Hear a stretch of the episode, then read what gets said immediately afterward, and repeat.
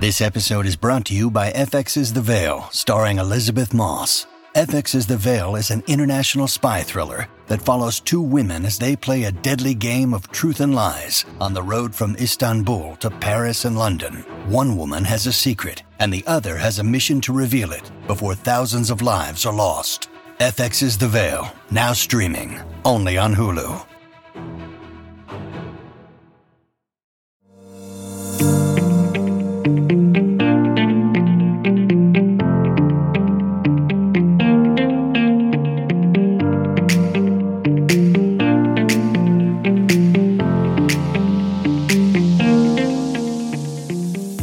Hello, and welcome back to Temporary Admission, the podcast where we speak to some of the art industry's most influential people to find out who they are, what they've been up to, and what's next.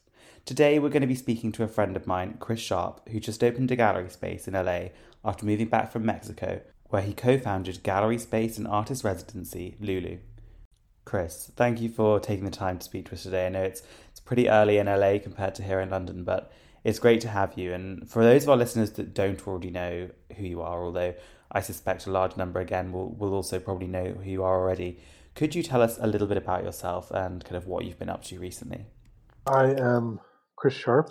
I'm a former writer, curator, and now gallerist, currently based in Los Angeles. I'm originally from San Francisco, but ended up in New York for my studies in my 20s and then Paris, where I became I guess, a professional arts writer and curator. Lived for about 10 years, working all over, and then ended up in Mexico City for about eight years, where I opened the space initially with the artist Martin Soto Climent, Lulu, a small project space, um, which I ran for eight years and which is actually still running a slightly different incarnation, but the spirit is essentially the same. And then I moved to LA at the beginning of the pandemic and opened a gallery called Chris Sharp Gallery. Great. And and are you still active as a creator, or is it something kind of you've taken a little of a back seat on now that you've kind of opened that gallery space? I have a show that's about to close in the south of France at a foundation called uh, La Fondation Carmignac on the island of Porquerolles. The show is called La Mer Imaginaire. Wow, and, and what's that about? Uh, it's about artists in the sea, and then another show at the X Museum in Beijing called Particularities, which is a survey of contemporary small scale painting. Okay, and I know something that we often like to explore on this podcast is kind of how people got into the industry and understanding whether the art world was something that they, they'd always wanted to work in, because I think there's very much a preconception that uh, a lot of people in the industry have um, maybe come from an art background or you know always wanted to work in the art world. Was this the case for you? Or i mean tell us a little bit about that. And the first time you know you moved to paris and kind of what what was it like when you first moved there? I, I when i moved to paris actually i I have no real art historical training. I wanted to be a novelist and somebody who's kind of interested in critical theory like Benjamin and those kinds of things, which kind of I think led me in part to the art world. Yeah, I'm living in Paris as a student, um, writing about art. It seemed like a great way to make a living.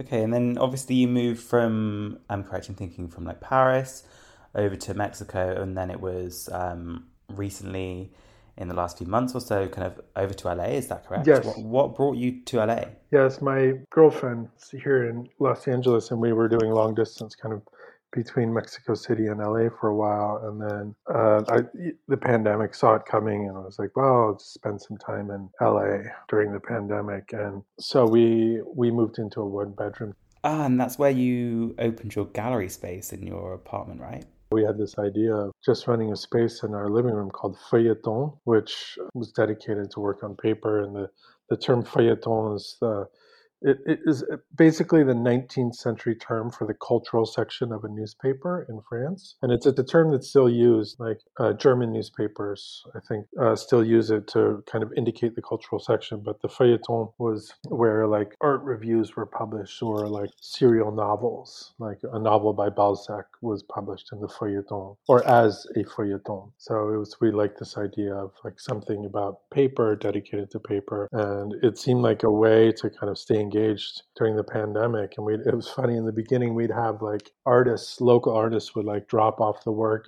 in front of our door. And it was like that. It was that period when, you know, when we were all still kind of like disinfecting our groceries and wiping down everything. And so they would drop off the work at the front door, and then we'd like wave to them from the window, and then we'd install it. Like Alex Olson's show, really beautiful show, works on paper, and then I would document it on my iPhone, which is a decent iPhone, and then my photographer in Mexico would edit the photos. And so it wasn't exactly, it wasn't an online viewing room or any these were actual exhibitions, but probably the first, I don't know, five or six, nobody really saw, or they saw them from a window on the street. And then, of course, in images.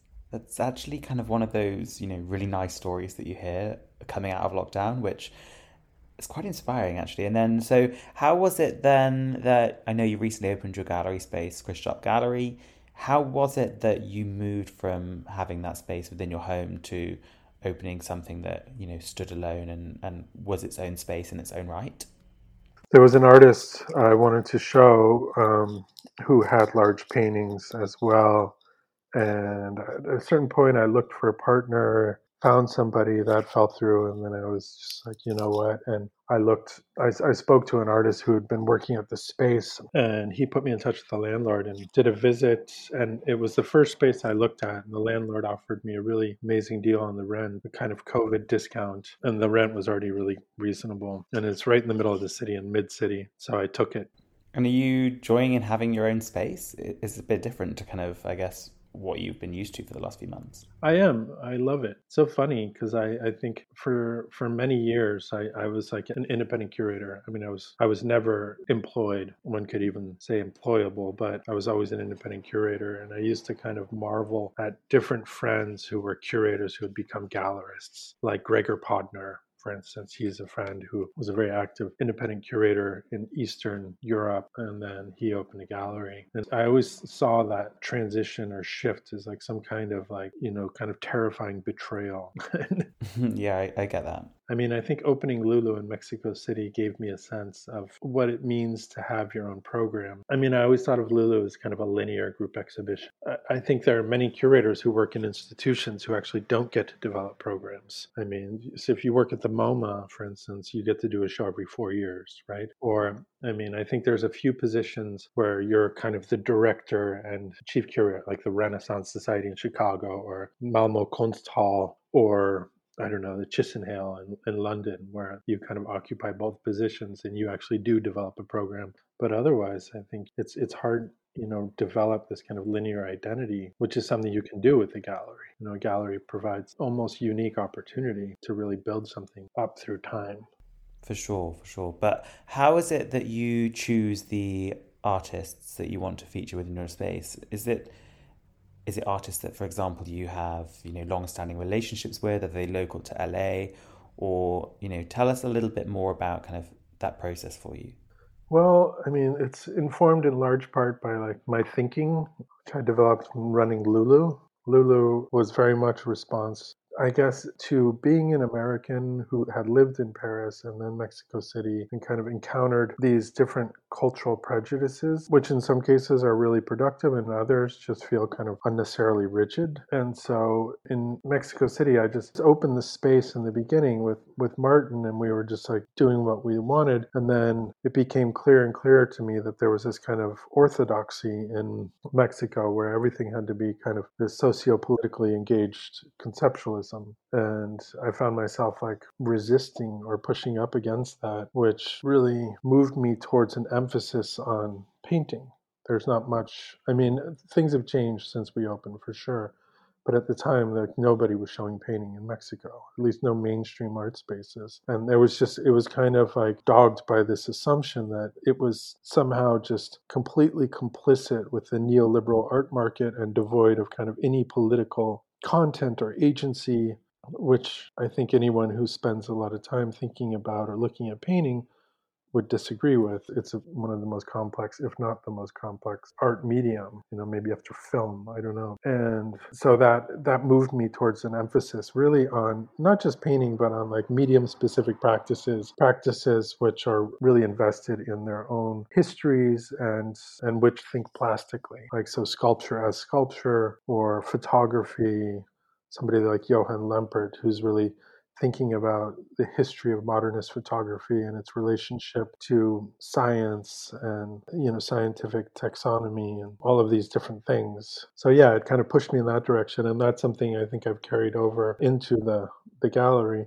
One of my motivations was that there are these great artists here like Tom Allen or Tyler Vlahovic who are really important and really kind of beloved by the local community, but don't have a gallery or any visibility in Los Angeles. It was like a, you know, wanting to redress that and then also that thinking, you know, like I'm, I'm working with Lin May Saeed, this amazing German sculptor who's an animal activist, but whose work is formally and plastically super interesting. You know, it's just like one of those positions where there's no division between form and content or politics and material and form and so on and so forth. So somebody like Lin or another great artist who I'm about to show at FIAC.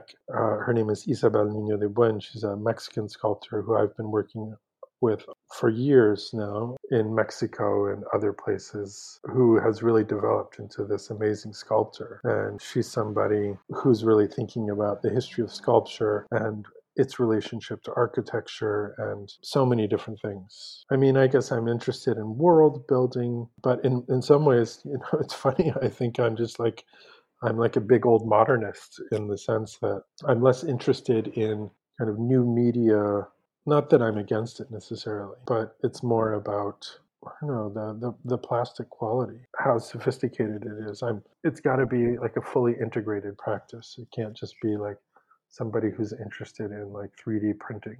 Yeah, I get that. But what is it exactly? And you you mentioned the term quite a lot, and I suspect a lot of our listeners, including myself, also would probably want to know a little bit more about what it is you you mean by the term plastically exactly. That's a good question.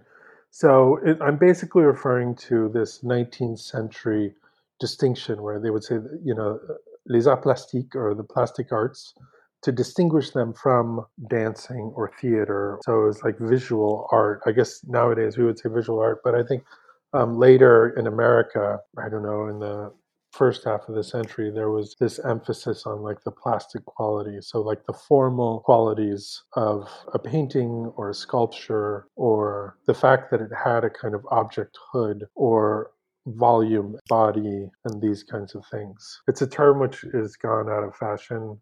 It's always been useful for me. I mean, I think it went out of fashion because with the emergence of historical conceptualism, I think there was a move away from this belief that art had to be plastic without a kind of physical counterpart. And I think that the distinction just kind of became obsolete. But I disagree with that, obviously.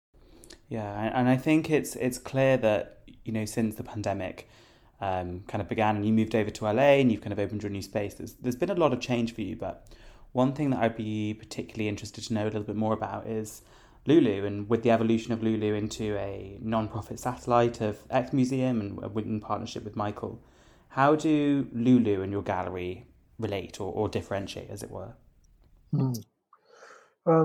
You know, to be honest, I'm still figuring that out. Just to give you a, bit of background about that, when I announced the opening of my gallery, I was actually ready to close Lulu. And then one of my biggest supporters and collectors, Michael Xufu Huang, who's co founder of the X Museum in Beijing, approached me about keeping it going and transforming it into a, a kind of satellite of the X Museum with me as artistic director. And we discussed it for a while, and and I realized that it was actually a nice idea rather than doing six shows a year in art fairs because we did do art fairs mostly to kind of help artists and develop or keep some kind of economy going for Lulu in order to support it. So moving away from all that and just doing four shows a year, three of which would be organized by me and one organized by the X Museum in Beijing. And I had carte blanche to show whatever I want it kind of sounds like the best of both worlds for you. I don't know. It's it's, it's like a complex decision because you know, on the one hand, it was liberating in that I didn't have to think about uh, the commercial viability. I mean, not that it was ever really a consideration, but now it was like a total non-consideration doing a show at Lulu. And then secondly, it was a nice way to kind of maintain some kind of link to myself as a curator while running a more conventional gallery space. Those are a couple distinctions. I mean, the gallery, unlike Lulu, I mean, the way Lulu worked often was I would either show a significant historical position, somebody like like Nina Canell, actually, when, when I showed Nina Canell, she wasn't obviously where she is now, or Ian Kerr, or Manfred Pernice, or B. Wurtz, all these great sculptors alongside like different emerging painters. And when we showed emerging painters, the idea was to do like a solo show, and then if they didn't have a gallery, to do a solo booth with them, and hopefully get them a gallery. So and those artists included everyone from uh, Elisa Nissenbaum to Ambera Wellmann to Daniel Rios Rodriguez to numerous others. And now with the gallery, I have a roster they're artists I like want to work with and follow and help develop long-term careers. But I still still want to think about the gallery as a kind of curatorial space. It's, it's important to me that the shows are really beautiful, that the artists can be proud of the show and that they feel like their work is presented in the best possible way. And that's you know that's kind of a given, but it's not. Yeah, and you say that, but a lot of galleries as well, they have that commercial aspect that is very much at the forefront, which, you know, can mean that curatorially, the exhibitions maybe aren't as strong as they could be because they've got to face, you know, monetization as a primary objective rather than um, anything else. So I think that's that's really nice to hear, actually. Yeah, I mean, it also depends. A gallery in New York or even London, where rents are so high, whereas I think somewhere like Los Angeles, I mean, it's still not a, a cheap city, but compared to New York, it's you know, it's it's really inexpensive. So it's it's not like you have to fill every square foot of your space in order to make the money to pay for that space. Yeah, and just thinking a little bit more about um, kind of different destinations or or places where galleries are set up. Have you got any, you know, preferred destinations or any kind of places you would recommend to our listeners that they must check out at the moment? Yeah, I I don't know. It's funny. Yeah. With with the pandemic, I think one of the things that happened, and I wonder if this will stay this way, but it's this idea of like the local and the regional over the international. I felt like it was funny at the beginning of the pandemic. I mean, I was dating someone in Los Angeles, working a lot in Europe, and running a space in Mexico City. I was like traveling nonstop. And sometimes I would be on the road for like two to three months at a time. It was funny, I was always getting sick because I don't think you can travel like that and not get sick. There's just no way. It doesn't matter how well you try and eat. And I remember at the beginning of the pandemic, my dad was like, wow, son, you really needed a break. So um, he's, he saw it as a blessing for me. But, and I think it was kind of in some ways a blessing for the art world to kind of like fall back upon and think about the local and the regional. And that i think that informed my decision as well. I was just like because i'd spending i was spending so much time in la and it's just like it's it's such an amazing art scene. I mean they have these great art schools and i was and i would do studio visits and i would always be like oh i'd love to show this artist at lulu. But the thing with lulu which i always had to be and i still will always be mindful about is being nationalistic, right? Or or jingoistic. I think Mexicans are are very sensitive about this. I think all people are, but Mexicans especially vis-a-vis America, which is basically, you know, their imperialist neighbor. So it was like, oh, I had to just be mindful about, you know, showing artists from all over the world, not just Americans. And that's that's a kind of luxury I think you have as being a gallerist in America. You don't have to think about it. And the thing is, is like I would be in LA and there was I could there were so many great artists here that I could do like two years of programming of artists based in LA. And obviously I couldn't do that, but that's something I can do here. So I mean this isn't really answering your question. it's okay, don't worry. I mean I think Paris is is pretty exciting at the moment. Oh, of course, and you're going to FIAC, right? Yeah, but I think the art scene has really developed in a way that it it was it was still pretty local when I was there. You know, and Mexico City is getting more and more interesting. Those are two nice scenes. Of course, New York is always rich, but you know it's hard to say. I think i don't know I, I would really like encourage people to explore like their own local scene because there there is like great art everywhere but especially in places like london. God i know there seems to be so much going on at london at the moment. I can't seem to keep up with the sheer volume of exhibitions that seem to be heading my way. Um, but i guess that's a that's a good problem to have. But i mean we've we've discussed a lot there so i'm conscious i don't want to keep you for too long. It's it's still early in LA, and you've probably got a lot to do. But one last thing it would be interesting to just quickly chat about is understanding, you know, what you what have you got on at the moment and what's next.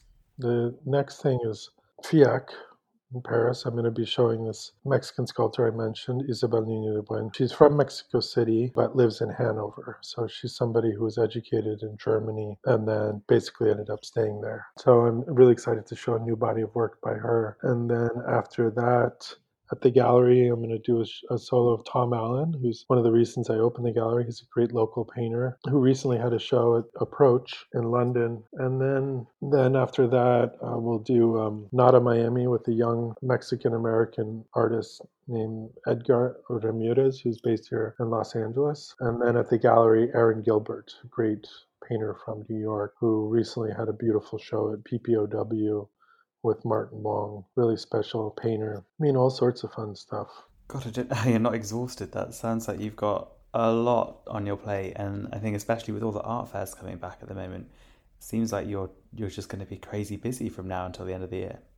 I feel like it's all coming back um, with a vengeance, which is fun because I mean the funnest part for me and I think a lot of gallerists and professionals is that I get to see my friends. I mean, a lot of my friends aren't in LA. I mean, I have friends in LA, but a lot of my colleagues and friends are in New York, Tokyo, Paris, kind of all over. And the only times we get to see each other are at these trade fairs. Feels like everyone's just out and about now and kind of back at it, which is it's really nice to see, I think. And, you know, I'm very conscious of time and I won't hold you for too long. So you know, Chris, thanks for coming on today and chatting to us. It's been great to hear what you've been up to and kind of what's next for you. My pleasure. Fantastic. Well, that just about concludes us for another episode of Temporary Admission. Make sure to tune back in in about a week or so where we will be chatting all things digital and NFTs. Until then, stay safe. Speak soon.